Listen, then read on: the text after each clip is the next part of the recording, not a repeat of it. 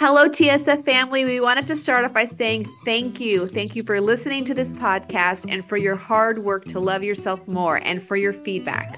Can you believe it's been three years that we've been doing this spiritual fix? And it has been such a beautiful labor of love for Anna and me. We have loved doing this work. We've loved hearing from you, and we love exploring ourselves and each other alongside our listeners. We wanted to put out the call for three ways that you can help support us to support you.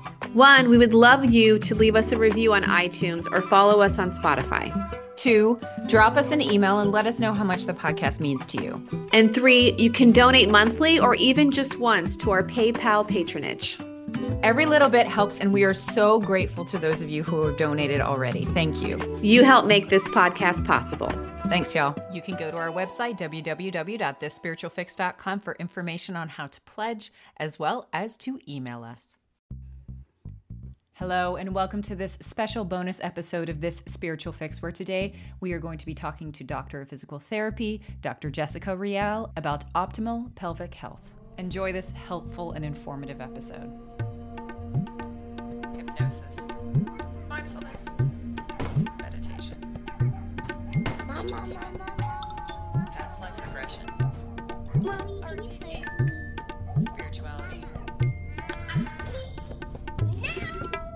This Spiritual Fix.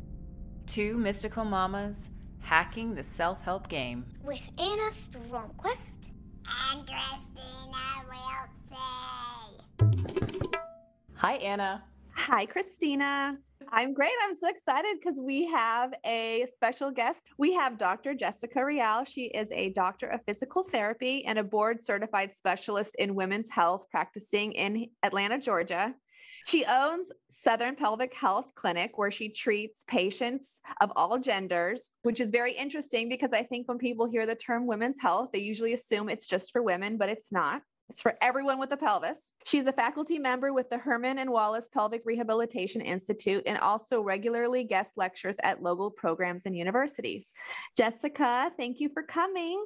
Thank you so much for having me today. Yeah, we have a lot of questions for you. And I would love it if you could just start by giving our listeners a little physiology anatomy 101 of the pelvic floor and how it relates to emotions. Yeah, absolutely. So, I am a pelvic health physical therapist, and it's really interesting because I think that when people think about physical therapy, they tend to think a lot about you know muscles and strengthening and you know someone doing exercises on with a theraband and things like that. But when you really get into treating the pelvic floor it really starts becoming so much more complicated than that because the pelvic floor within the pelvis is a part of the body that is very interconnected within our physiology. So our bladder our bowel function is connected in there. And it also is really connected with our sexual health and then it tends to be part of our body that's also very tied to our emotion, tied to our defense as a person too. So, you know, if, if it's okay if I jump a little more into the anatomy, because I'm very, I love anatomy and and I love pelvic floor anatomy. So if you're not familiar with the pelvic floor, the pelvic floor muscles are sitting inside the pelvis. If you put your hands on your hips, you would feel those two big bones of your pelvis. And in the front, you have your pubic bones. In the back at the very bottom of your spine, you have your tailbone. So the pelvic floor muscles run from your pubic bone to your tailbone. They wrap around the urethra at the base of the penis. If you have a penis, and they uh, wrap around the vagina if you have a vagina, and then connect to the tailbone. And there are three layers of the muscles, and they do several just very important jobs for us. So, first, they're the very base of support for our organs. They support your bladder um, and your rectum, your colon in the pelvis, as well as your uterus, if you have one. They also are involved in posture and stability. So they have a synergistic relationship with your deep abdominal muscles, your breathing diaphragm, your low back muscles, and contract and relax at various amounts based on what you're doing during the day. So they're very active all the time. And then they're really involved in the bladder and the bowel function. And this is what I kind of call their popular functions. Most people, if they've heard about them, know of them in terms of being told maybe during a pregnancy or something like do Kegels so that you don't leak afterwards. And they're involved often, you know, compressing around the urethra to hold back urine, doing the same for stool, and then opening to allow you to go to the bathroom. And then they're really involved in sexual health. And so, from a sexual standpoint, this superficial layer of the muscles actually con- um, connect into the erectile tissue around the clitoris and at the penis and aid in pulling blood into those areas. So, they're very involved in arousal. They rhythmically contract and relax for orgasm, and they open to allow for insertion. Um, so, they're hugely important sexual muscles. And then we get to this other piece, which is this idea of threat and our emotion. And so, one of my favorite studies actually was a study that was looking at how the pelvic floor muscles respond to threat or perceived threat. And what they were doing is comparing a subgroup of people who had what's called vaginismus. And vaginismus refers to painful insertion into the vagina that's related to muscle spasm. And I'm sure we'll talk about that as we talk about some different problems people can have with their sexual health. But their theory, they were comparing that group to the pe- to people who didn't have any problem. And their theory was that the people who had vaginismus would have like this overly sensitive pelvic floor that's really guarded against anything. But that's actually not what they found. So they had the people watch a series of video clips. There were clips that were very neutral. There were clips that were considered to be sexually threatening, clips that were considered physically threatening, and clips that were considered erotic. And what they actually found is that during both the sexually threatening and the physically threatening clips, all of the people, regardless of their diagnosis, demonstrated contraction of their pelvic floor, activation of it. And so the thought is that the pelvic floor is likely one of the muscles, not the only one in the body that actually has this defensive, protective, guarded role against threat or perceived threat which i think you know also just makes the muscles a super super interesting interesting structure for me to treat and stuff and yes. one that i think everyone needs to know a lot about. Yeah definitely. That is so so fascinating. Can, can i ask sorry this is where my brain went, went but you can ask anything. uh, okay so so it was the sexual and the physical threat that caused everything to do it. What about the other ones? Did they have a specific reaction no, no, there wasn't a clear identified. Now, you know, I'm sure there were some people, I'd have to look at the specifics of the study. I'm sure there were people who had various levels of contraction, but the consistent trend that they saw was with the threatening clips that led to contraction of the pelvic floor. Wow. And they didn't see any distinction between the vaginismus people necessarily or any anything that was like distinctive for that. They did not. You know, which is interesting because I think that matches honestly a lot of what I end up seeing in the clinic. You know, when people think about threat, it's easy to jump to those things like the sexually threatening or the physically threatening mm-hmm. stimulus. But the reality is that threat is anything that and and actually threat jumping to even trauma but trauma being anything that causes us to respond in this fight or flight way. And and so this can be things that are you know physical trauma sexual trauma or abuse but this also can be something like the loss of a loved one. It could be going through a really difficult time at your job. It could be going through something that's really positive like maybe the birth of your child or you know a big move or different stuff like that that anything that causes the body to really respond with this kind of fight or flight guarded way I think we can see more activity and activation of the pelvic floor, which, you know, isn't a bad thing, but I think that when it persists for a long time without actually having a chance to come down, that's when we can kind of see people develop some problems. And I've actually seen patients that their pelvic problem, which often tends to be different pain related things, can end up starting after going through some type of difficult experience or a very stressful period of time for their lives and other things like that.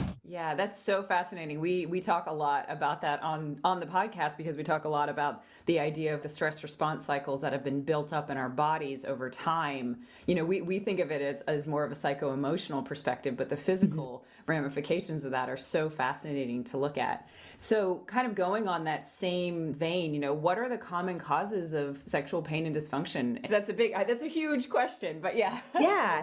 Um, you know, there are many, many different different causes. I think that the important thing is if someone is starting to demonstrate some problems with their sexual health, if they notice it, I think it's really important that they first get medically evaluated because it's there's a lot of things that can be physical things that we can help them with and address, but then there are also things like bigger pathologies like cancer and other things like that that you really do need to make sure you're getting that evaluated and screened for it's it's tough because when it comes to sexual health a lot of people it tends to be this very private thing that many people don't want to talk about. I've worked with people for other problems and it ends up coming out that they have pain related to sex and even their partners may not know about it, may not know it's something going on for them. And that really can lead to people not getting help for long periods of time when they should have. So, you know, I think about some of those bigger pathologies, but then also there can be problems related to skin. So people can have different dermatological conditions that might need treatment that can cause them to get irritation during sex, you know, especially during insertion. They're also, if someone has decreased estrogenization of their tissue, so you know, um, thinking eh, more in terms of vulvar vaginal anatomy and stuff, the tissue is meant to have estrogen there that helps to lead to tissue that is you know has really good blood flow has good moisture. And when people have decreased estrogen sometimes happening as they age, but it can also happen after using birth control pills. It can also happen after having a baby with breastfeeding. Then that can lead to decreased estrogen in the tissue and thinning of the tissue. And that can contribute to people having some pain with insertion, where friction, irritation at their tissues. And then we have also deeper gynecological problems that can be involved. So there are problems like endometriosis that can lead to a deeper pain during sex, other problems that can be going on around the uterus or with the ovaries that can contribute. And then we reach the muscles. And so the pelvic floor muscles themselves can also contribute to pain in all people. But if we're talking specifically in vulva anatomy and vulvar owners, then we would be thinking about pain that is related to insertion, sometimes pain with arousal. And one of the things that we'll see with that is that the muscles often are in kind of an overactive protective state. And when that happens, any type of insertion can lead to a stretch that causes the body to guard and protect against that. And the muscles will often guard and protect. And that's common with vaginismus. But sometimes people have areas of their muscles that are just sensitive and irritated. I tell people kind of like you can get a trigger point in your neck, you can also have that in your pelvic floor. And when those areas are pushed on, it can be painful. From musculoskeletal perspective, it becomes really interesting because there's other connected areas that can impact the pelvic floor. Even thinking about what's happening around the abdominal wall, you know, if someone's had surgeries around the abdomen, the scar tissue can pull on some of the fascial structures, which can lead the muscles to being more overactive. And it kind of becomes a vicious cycle when people start experiencing pain during sex because you know i tell people if you were to come into my office and every time you came in i punched you in the stomach then one like you would start not really being excited about coming into my office. You would maybe even like guard embrace coming in because you know that the minute you come in i'm going to punch you. And honestly i mean and it's a kind of a silly little analogy but i think the same can be true when people start having pain with sex is you know i tell i tell my patients your brain is so smart. And the brain's like hmm every time we do do this, it hurts. So why are we doing this again? And people will start noticing that their desire decreases, their arousal decreases. It's harder for them to have an orgasm. And it's all very normal brain stuff because the brain's like, hey, this thing hurts. So let's rethink things. You know, so I mean, there's a lot of other, a, a lot of other factors and stuff too. But the, the big thing I would say here is that one, again, make sure if you are having pain, get a medical evaluation first. Know that your muscles can really be big players years. And the cool thing is that we actually have a lot of treatment options for people who are experiencing this type of pain. And a lot of it involves one, helping people connect with their muscles to better understand what their muscles are doing and learn to let go of some of the tension patterns that their body might be carrying. And then we have some more direct treatments that we can do to help to desensitize those tissues, help to gradually help those muscles to lengthen in a way that is not painful for people And we're able to see some really good results with that. And, you know, and uh, sorry, I'm like going on and on because I love this and love helping people with these things. But, you know, as we work through the treatment, then there's this big step where we have to help people move from sex no longer being painful to sex becoming enjoyable again. And that's a whole other big thing. That is so fascinating. Thank you. And I especially appreciated when you said vulva owner at one point, And I was like, is that like a common thing? Do you say, like, oh, you're a vulva owner?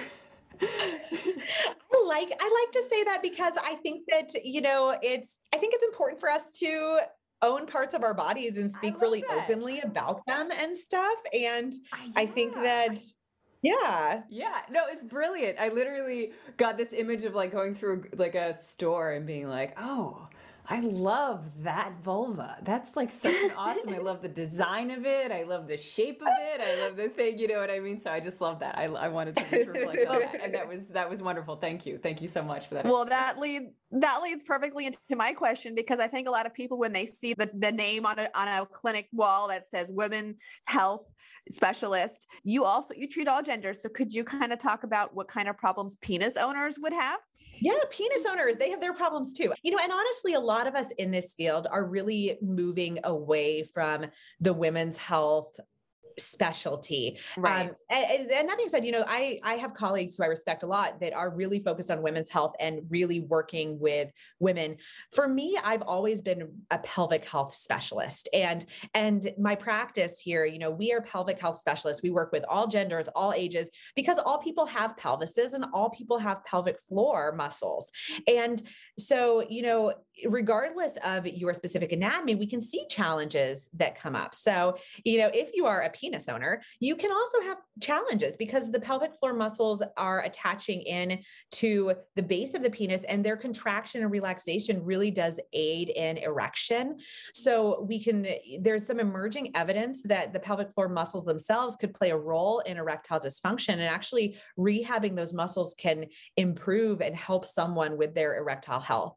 Now, I'll say similarly, as we were talking previously, if someone starts noticing a new symptom, so you start having difficulties with erection or anything like that, you also need to get medically evaluated. Erectile dysfunction can be one of the first signs of cardiac disease. And I have colleagues in pelvic health that have caught someone's cardiac disease and prevented them from having a heart attack by referring them and getting them evaluated when they had an emerging erectile dysfunction. There is some emerging things on what's happening with the pelvic floor in helping to improve blood flow. The pelvic floor muscles have to rhythmically contract and relax for ejaculation as well. And so when someone has dysfunction, when the muscles are weak and underactive or overactive and contracting too much, we can see those different things impacted. One of the common things I see more from a pain standpoint is pain that often will worsen after someone has sex.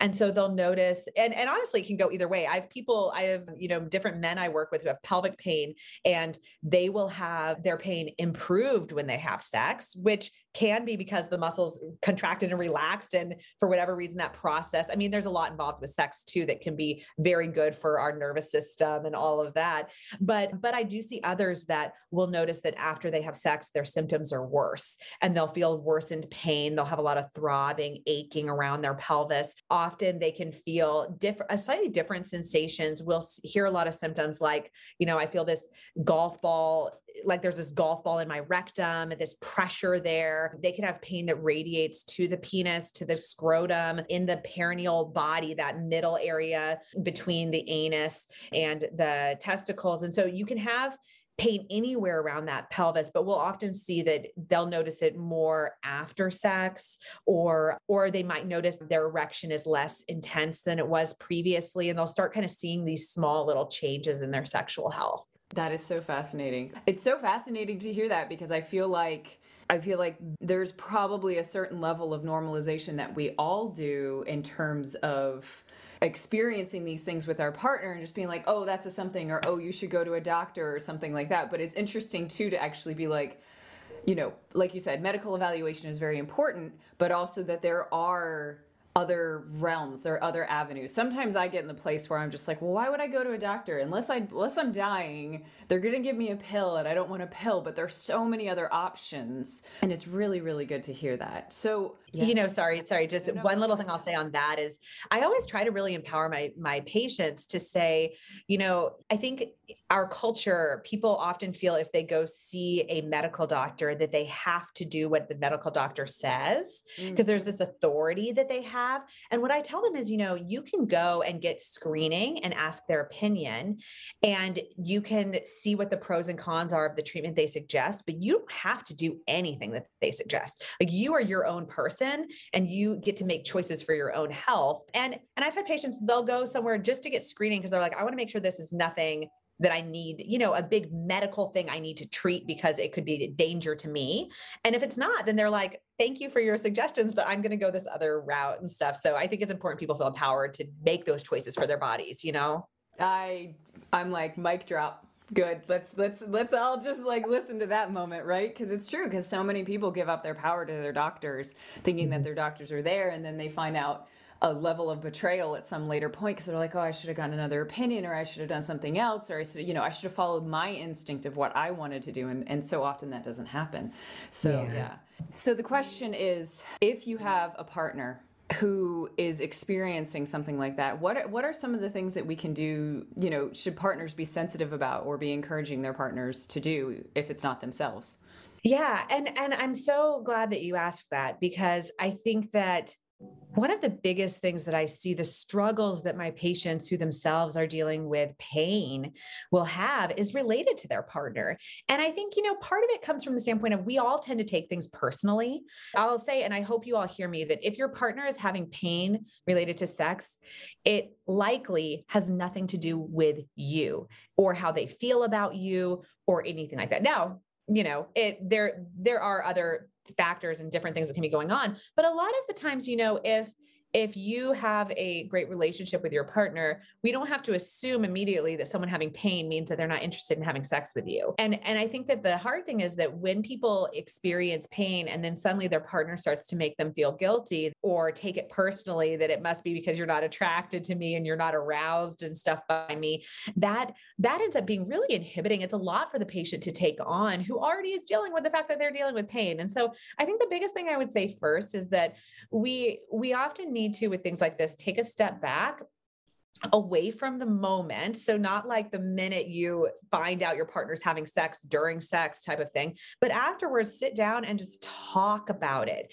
communicate about, you know, what are you feeling? You know, I noticed you, you know, wincing and different things like that. It was it hurting for you while we were having sex? And let's talk about it. Let's talk about what you were noticing and why, and then start to really support them and encourage them in terms of getting help, you know, asking them questions like, you know, have you have you talked to your doctor about that? I think you really should. You know, let's let's try to help because the ultimate goal sex should be something that is enjoyable for both parties, you know, and if it's not for one, then ta- helping and supporting that person and making active steps to get that improved is is a positive thing i tell my patients you know a lot of them when they're dealing with it feel really isolated. They feel alone that like this is or they'll even tell me like i just feel bad because i have this problem and my partner doesn't have this problem and it's me. And i tell them you know unless you're having sex by yourself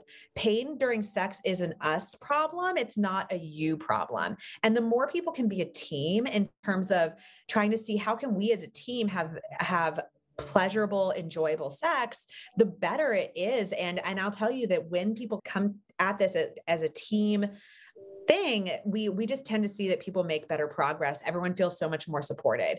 The other thing that i'll say is you know always remember you know if sex for you involves insertion you know that sex doesn't have to only be insertion. And I think what can happen sometimes is people start having pain that's related to insertion, and it can make them stop having any form of intimacy because they're worried that it's going to lead to insertion. And you know, I like I said, if I kept punching you in the stomach every time you came in my office, you're gonna like not even want to be in my office. You're gonna get nervous when I call you because you don't want to get punched in the stomach again. And and I've had patients where it really kind of becomes this cycle for them where they'll tell me, you know, hey, like my partner comes up and rubs my back, and immediately I'm like, whoa, you know because eh, which which is again their brain being a normal brain that's trying to protect against this thing that hurts. And so i think that's where the communication piece is so important to have that communication. And if your partner is having difficulty with a certain aspect of sex to talk together and say you know how how what are let's talk about some ways that we can be intimate that is still enjoyable for you. And what can we do to make our intimacy and our pleasure better as a couple yeah, that's brilliant. Thank you. Because we talk about it also from like a spiritual perspective and an energy perspective too, is this idea that like there's a masculine or you know, a yin and a yang energy and when they need to come together if if the the yang energy isn't able to kind of go to their pole, you know, in terms of the polarization of the of the two energies, it makes it harder for the yin to. It's always a partnership. So the partnership comes with the function and with the dysfunction. So that's really great. Yes. Yes. Yes, and I have like goosebumps as you're saying that because I just think there's I I wish truly for all of my patients that they could go at this from a in a partnership because mm-hmm. I just think that there's so much isolation people feel and they feel broken you know I'll talk to my patients and they and they don't even want to tell their partner because they feel broken and they feel like they're this person having this challenge but the amazing thing is that when they actually approach this as a team and they start to make improvements, they will find such great changes. And I've had couples that towards the end of their care, they're like, we're having better sex than we've ever had. And part of it has to do with building actually intimacy together and being able to really, yeah, there's i just have more goosebumps because it's it's so so important. That's wonderful. Thank you i love that. Thank you. So i had a question which isn't necessarily sexually related but I wanted to ask what is not normal, but assumed to be normal functioning in people of all genders? For example, people think that peeing, eh, having urinary incontinence, or wetting their pants every time they cough after having a baby is normal. Other people think it's normal to be chronically constipated. And I just kind of wanted to ask you can you give us some examples of things that are not normal that people just assume are normal regarding their pelvic health? Yeah, for sure. And, you know, mean, we can start with related to sexual health. And like we've been talking about, pain is not normal. You know, healthy tissues, healthy muscles shouldn't hurt when they are touched. And so if yours are, that's really not a normal co- thing that you should deal with. Even if you've had a baby, even if you're older, even if you're younger, even if you haven't had sex for a while, it you know, the tissues are really made to be able to move and, you know, stretch and they shouldn't hurt. I think that when we think about other pelvic things, there's a lot of other misunderstandings people have. One of the big ones is related to bowel health. You know, I hear people all the time with things like, you know, constipation is the number one GI complaint in the country. And and I think that if we actually looked at all the people who aren't complaining but actually but deal with it, it's way bigger than people would think. Constipation can be connected to all of these other pelvic health problems. And so, you know, I've had patients that literally treating their constipation helps them not have pain with sex anymore, helps them stop stop leaking urine like their back feels better. It just is very related to the body. But there's a lot of misunderstandings we'll see like one is that a lot of people will say things like oh you know constipation just runs in my family. My mom dealt with constipation. My grandma dealt with constipation. And while there are some different genetic things that can be involved it doesn't mean that you should just not worry about it and not try to do something to improve it, or that you're not treatable because you have a family history of this. Similarly, I think people will it kind of think that just if they're not having really regular bowel movements and they have to strain when they have a bowel movement that that's just something like that's just who i am. I've uh, just always been a little bit constipated. But but those things are having healthy bowel movements is so important and it's very it's a very treatable thing and important to get treated because it impacts so much else around the pelvis. And then i think it's important to talk about all the postpartum after birth things. You know you mentioned the the leaking like uh, that's a big one i see all the time and not just with coughing or sneezing but you know i'll hear different people say like oh you know i i can't jump on the trampoline with my kids because i'm going to pee all over myself and everyone kind of laughs about it and it's like no you i mean you should not just be okay with the fact that you're going to pee on yourself when you jump on the trampoline like you can get treated for that there's help for that. And and i'll see that with sexual health too that you know some patients will say you know i'll see them when they're like in their 60s and they had their babies when they were in their you know 20s to 30s and they'll be like oh yeah well i always have a little bit of pain during sex but it's just because i had a tear and you know it, it was after having a baby and and those are things that are treatable too. And so i think the big thing is you know things that are common it doesn't make them normal and it doesn't mean that there's nothing that we can do to make it better. That's so super interesting too because like you said like it just becomes uh, the pain that people take on right? They just take on throughout their life and they and they have a story in their head as to why it is and therefore it's okay. It's justifiable because i have a story. I understand why it happens. I know mm-hmm. it's not anything else that's bad but i do know that you know i had a tear and therefore i have pain and that is the consequence of this experience. Like it's really yeah that's a really fascinating psychology as well uh-huh. Right? yeah. people are doing there. So on the converse what are things that are actually normal but people assume aren't? Yeah. So I think first we just have to talk about the vulva and the vagina because I think that that is it's a part of the body that often is so associated with shame and there's a lot of misunderstandings, lots of attempts to change it instead of just accepting it for what it is a vulva. And so i think you know like simple things like like the vulva should the vagina should have normal discharge. It's normal it's protective it I think people can worry a lot about that and they want to try to mask it and hide it and do different things like that. But the discharge is normal for the vagina. The vulva does not require any special cleaning mm-hmm. solutions. We do not have to, there's this whole market for feminine hygiene, which is like ridiculous because it is a normal part of the body and it's a actually a pretty cool part of the body. It cleans itself and so you do not, you know, I tell my patients it's a self cleaning oven. It takes care of itself. You don't have to do anything. You don't have to add sprays and all these special washes and stuff like that. You literally can shower, rinse water over your vulva. It's good, you know? So I think that that's a huge misunderstanding people have. And then similarly, the vagina should smell like a vagina. And so it shouldn't, you know, one of my favorite gynecologists, Jen Gunter, who's very outspoken on social media and stuff like that. And she's just great. But she recently did this post about how your vagina shouldn't smell like a pina colada. And there are all these products that are like, tropical stuff that you can put on your vagina. And it's like, no, you don't, it should smell like a vagina. That's what it is. It's a normal part of the body. And so you don't have to add lotions and creams and stuff to make it smell differently or like this vanilla cupcake. Like it's not, it's a vagina. So let it be a vagina, you know? So, so I think that that, I mean, honestly, like that's a big one, but there's, I mean, there's so much more stuff I could say, but I think that's the big one that I see so much misunderstandings people have around there. Oh yeah. Oh yeah. No, there's there's no doubt that that is a very uh, misunderstood area and and also just one that that has a lot of um in a culture, especially somewhat, you know, toxic masculine patriarchy culture that we have is that, you know, that is one of the key jokes, right? Is like, oh, what does this smell like? And it's like, hmm, defy the patriarchy. Yeah, fuck the patriarchy. Let your vagina smell like a vagina. That's right. so I have a question. So when we were doing the research for this season, I found a lot of great articles like masturbation means to defile with hand. And then I read a whole article on the pudendal nerve, which is a pelvic floor nerve, a nerve in the pelvis that pudendal actually means to be shameful or something. So there's a lot of shame in the human body. And I was wondering if you could talk a little bit about how we can prevent sexual shame or body shame in our children.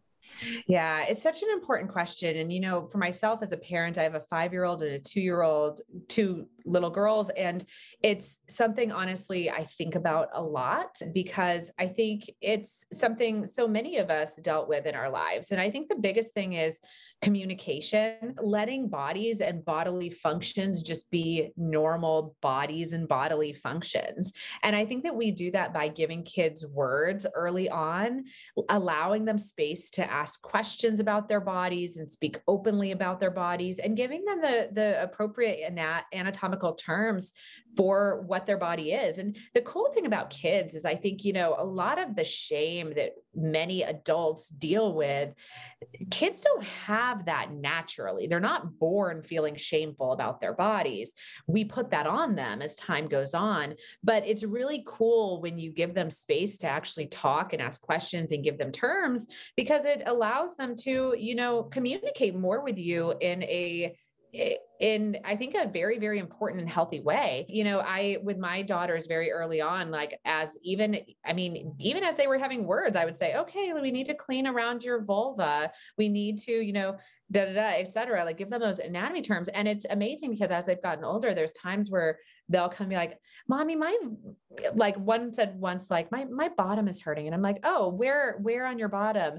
And she's like I, I think it's my vulva that's hurting. And it's and she can show me like you know and communicate and i think when we don't give kids those words it makes it really hard for them to communicate with us. And there's a lot with that you know for one for i mean medical stuff but then also i think we have to think about safety and protecting our kids from you know i, I know there's so much about that you know trying to pr- protect them and give them words to talk about their bodies but I think the more we do that allow them to ask questions and allow them to explore their bodies, it's a natural thing for them to want to know about their body. And I think a lot of times people will jump into like, oh, don't touch that, or don't, you know, it, it's like oh that's they'll say things like you know oh like that's that's dirty or different things like that then it starts to build that shame and makes it feel like something not safe or good for them to be interested in. And you know and i think instead giving them space to explore their bodies giving them appropriate times like oh you know it's probably not good to touch your vulva at the dinner table but you you know but if you want to it's yours. You can go to your room. You can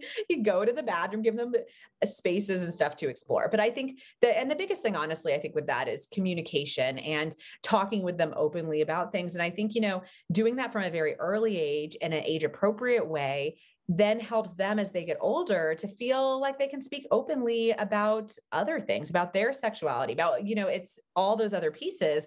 Whereas if we don't do that and then suddenly we expect them to be open with us when they're older we haven't set any framework for them to do that. That makes yeah totally. Thank yeah. you yeah, no, that makes a lot of sense. And it it reminds me of my daughter. We were talking about vulva and she's like, "That sounds like a car." And I was like, "Yeah, there's a car called a Volvo."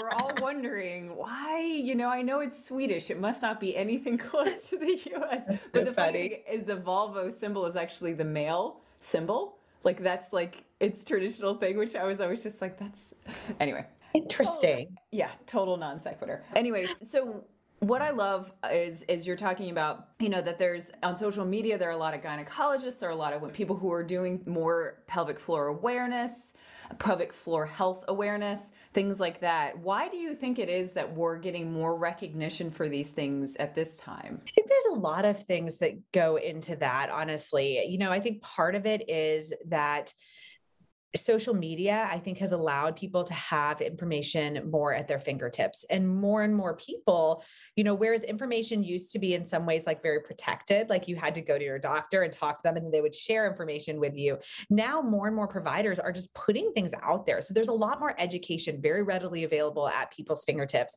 and i think that that gives people the space to want to share more also because it it normalizes it. There's something about from a social standpoint seeing that you're not the only one who's dealing with this type of thing that you know to, to just kind of give you the courage to to start speaking more openly about those things. And you know i think there's some interesting things also with the current time that we're in with the pandemic that we've all been going through since march of 2020 and from a pelvic health world we have actually seen from a pelvic floor rehab standpoint just a, a big big increase in people seeking help for their pelvic floor challenges. And I've had a lot of conversations with colleagues because, you know, at first people were saying, like, oh, it must be people are home, they're Googling more, they're, you know, et cetera. But I actually do think that de- everything with the pandemic, I think, has also led to an increase in pelvic floor related problems, particularly related to overactivity and tension in the pelvic floor. And with what we were talking about earlier, it really makes a lot of sense. You know, it has been the past two years has been such a huge threat in many ways for so many of us you know with whether it's you know a lot of fears related to being sick or loved ones being sick but then also so much with parents with dealing with school and virtual school and what are things going to look like for all of this and you know job security and all this different stuff that people have dealt with. And so we consider that threat and that persisting threat for 2 years.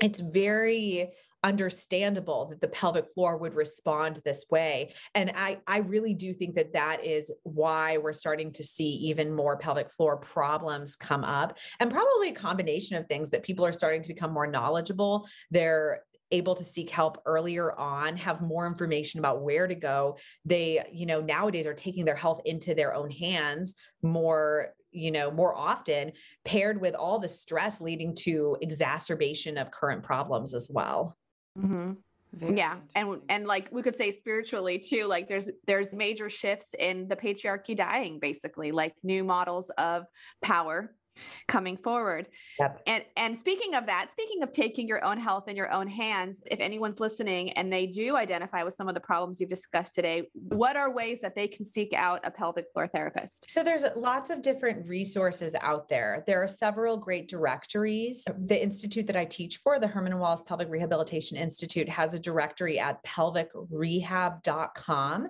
So you can go there and look for different providers that are in your area. The American Physical Therapy Association Academy of Pelvic Health also has a directory. Uh, their directory, you do have to be a member to be listed there versus pelvicrehab.com, anyone can be listed. Okay. But if you don't find someone in those in through those searches, I wouldn't give up. I mean, honestly, I encourage people to go to Google and search for pelvic floor physical therapist in your area and see who's out there and look at their training. Social media can be a great place to find people too. I am on social media. My Instagram handle is at Southern Pelvic Health. And I'm always really happy to help direct you to resources in your area. I'm very connected in the pelvic physical therapy community. And so feel free to shoot me a DM there. And I'm super happy to help you find and identify resources locally for you as well. Yeah. And I'll definitely put all those links in our show notes. So if you're listening on an app, just go to our website show notes and I'll have all the links there for you as well as Jessica's information. If a listener is not in a state with direct access, they need to go to their primary care doctor or their obstetrician and get an order like what's just kind of what are the like how to steps for someone who has yeah. no understanding Sure, sure. And I would say, you know, most states nowadays, I think, do have some level of direct access. And so you can always, if you find a clinician, call them and ask, you know, do I need a referral or can I come to you directly? I know in the state of Georgia, people can just come to us directly for a certain period of time without a referral. With any of these problems, we do want you to be medically evaluated as well. And so you can reach out to your primary care doctor, your OBGYN, urologist, colorectal doctor, someone you're established with, and talk with them about these things. And if they can give you a referral to see a pelvic floor physical therapist. And so that can be a good way to get medically evaluated and also get you to the care that you need. Awesome. Really interesting. Because it's interesting because I kind of related to that. I feel like you guys are doing the thing, which is the good thing, which is go get evaluated and figure out what exercises are good for you. The reason I ask that is because ever since I was a young person, you pronounce it differently than I normally. I usually say Kegels, or is it Kegels? Is that how you pronounce yeah, it? tomato, tomato, Kegels, Kegels. You'll hear both. I'm sure there is an exact right way to say it. But it's so interesting because I've always heard that that is like, it seems to be the cure all right? It also seems to be a little bit of the patriarchy coming in there of like, hey, you can be better at sex. It's not about your pelvic floor health. Is Kegels actually the cure all that everyone thinks it is, or is is it really necessary to kind of to, to kind of go and say actually that this this is not as good this may not be the best exercise for you and there are actually other ones that are better something along those lines I cannot even tell you how glad I am that you brought this up because it is one of my really big things is that, you know, so many people think that strengthening that contract your pelvic floor a million times, do Kegels, that is going to be the thing that gets you the healthy functioning pelvic floor. And you'll even see articles that are like, oh, you want to have a better orgasm? Do Kegels. You want to do this?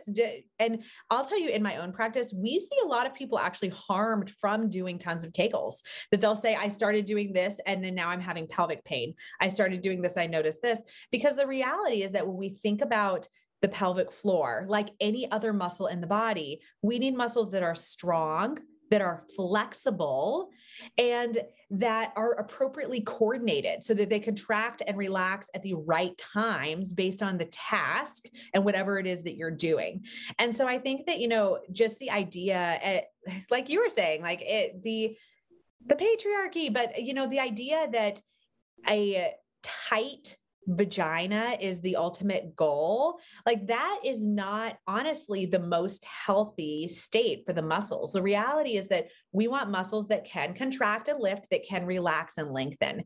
And it's interesting because I've actually treated people who have pain during sex who will worry that treating their tension in their muscles, their overactivity is going to decrease the pleasure during penetrative intercourse for their partner.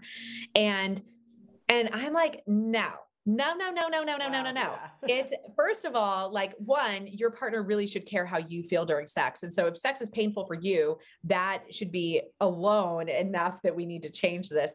Two is that for that person, having flexibility in their muscles often actually will lead to better sexual satisfaction. I've had a lot of patients that as their muscles actually have more movement and more length to them, they will actually come back and say like, "Oh my gosh, I had like the best orgasm I've ever had because the contraction and relaxation is what actually allows those that blood flow change. The orgasm during orgasm the muscles contract and relax. And so we need both of those things to have the our best sexual health. So i would just encourage someone you know if you're if you have gone the route of attempting to do tons of kegels to fix whatever your pelvic problem is and it's not better you're in good company with tons of my patients and you likely need a different approach to optimize your muscles and get your best function Awesome. Thank you. That is super super helpful. That's the that that's fantastic. I have another one which we may choose to cut out because it doesn't really end sure. The, it doesn't really end the episode, but it is a question that I have because it may be this myth is that, you know, when I was pregnant, one of the things that they taught us in our dancing for birth class was how we have a tendency to our posture basically makes it so that, you know, especially when we're pregnant and we have all that weight that like our posture makes it so that our pelvic floor muscles are having to do a lot more work than they should. And they would teach us to rotate and roll our hips back so that our pubic bone was actually carrying more of the weight of the belly. And I was like, I was always like, this this seems like it makes a lot of sense, but at the same time, I'm also just like, I wonder if there's something with like a systemic issue with posture that makes it so that the pelvic floor is also having to do more work. And I wonder if that's a myth or not. And if you can dispel that for me, if that is. Yeah, I mean, I don't know if that's necessarily substantiated with what we would see in the research. Yeah. I think that there are some normal changes to posture that happen during pregnancy to accommodate the growth of the uterus. Yeah. Um, people can develop some dysfunctional patterns during pregnancy that end up putting more strain on certain parts of their body and and sometimes we do help people with getting out of the persisting patterns that they have to try to unload certain areas that might be loaded more. But I don't know if I, I don't know if I would say that yeah, I don't know if I would say that all the way. It's interesting because with pregnancy, a lot of people assume that again that the people who are pregnant need to be doing a lot of Kegels and stuff to like really strengthen their pelvic floor. But it's interesting because when you look at some of the common problems people have during pregnancy related to like pelvic girdle pain, low back pain, that type of thing.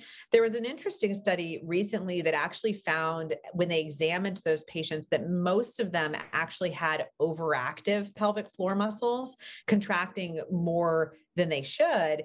And so for those people, actually doing more lengthening and opening of their pelvic floor was a more optimal treatment approach for them versus doing tons of strengthening. And really we need a combination. So I, you know, I don't want to, I don't want to try to say that like strengthening is not necessary or bad for the pelvic floor because the the reality is that we all need an individualized approach for us we need to do what our muscles need which for some people truly is a strengthening program that can look a lot like doing kegels initially and integrating it into your movement and all this stuff but then there's another category of people that need something com- different or may need something different first and then move into strengthening and so we want to ultimately optimize our function for ourselves that's wonderful. Thank you so much. That's that's really helpful yeah. and I would consider it again the same the same approach that you're saying which is this idea that like get a specialist who can actually help with your thing and try not to necessarily self-diagnose with with what, you know, everyone's saying should be the thing that you should do.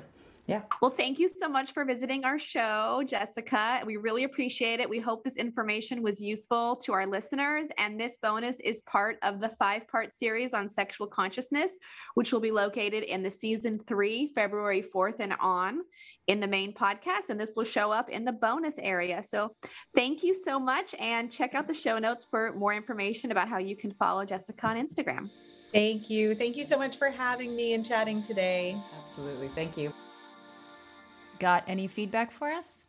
You want to tell us how your shadow work is going? Or your light work? Feel free to email us at this.spiritual.fix at gmail.com. And remember, Humility, gratitude, acceptance. Done. let me tell you all a riddle. There are four girls and four apples in a basket. Every girl takes an apple, yet one apple remains in the basket. How is this possible?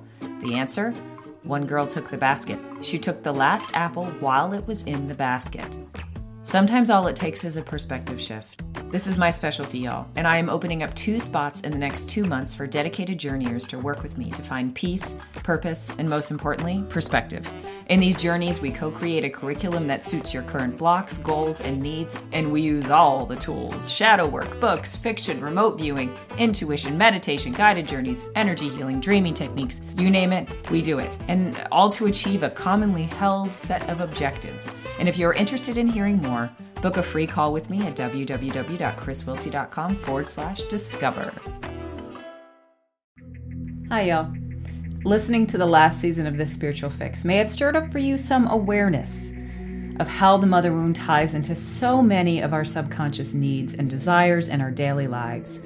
Well, we've put together a comprehensive five week course on this mother wound, complete with meditations, journal prompts, and never before seen videos and lectures. This course is designed for you to heal your personal and cosmic attachment wounds, reparent yourself, and surrender to the Great Mother.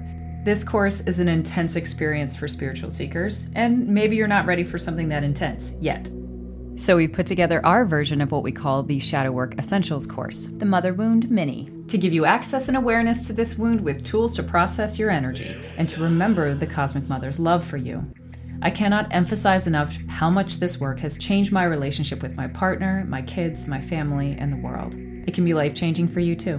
Go to our shop, www.thisspiritualfix.com forward slash shop for more details.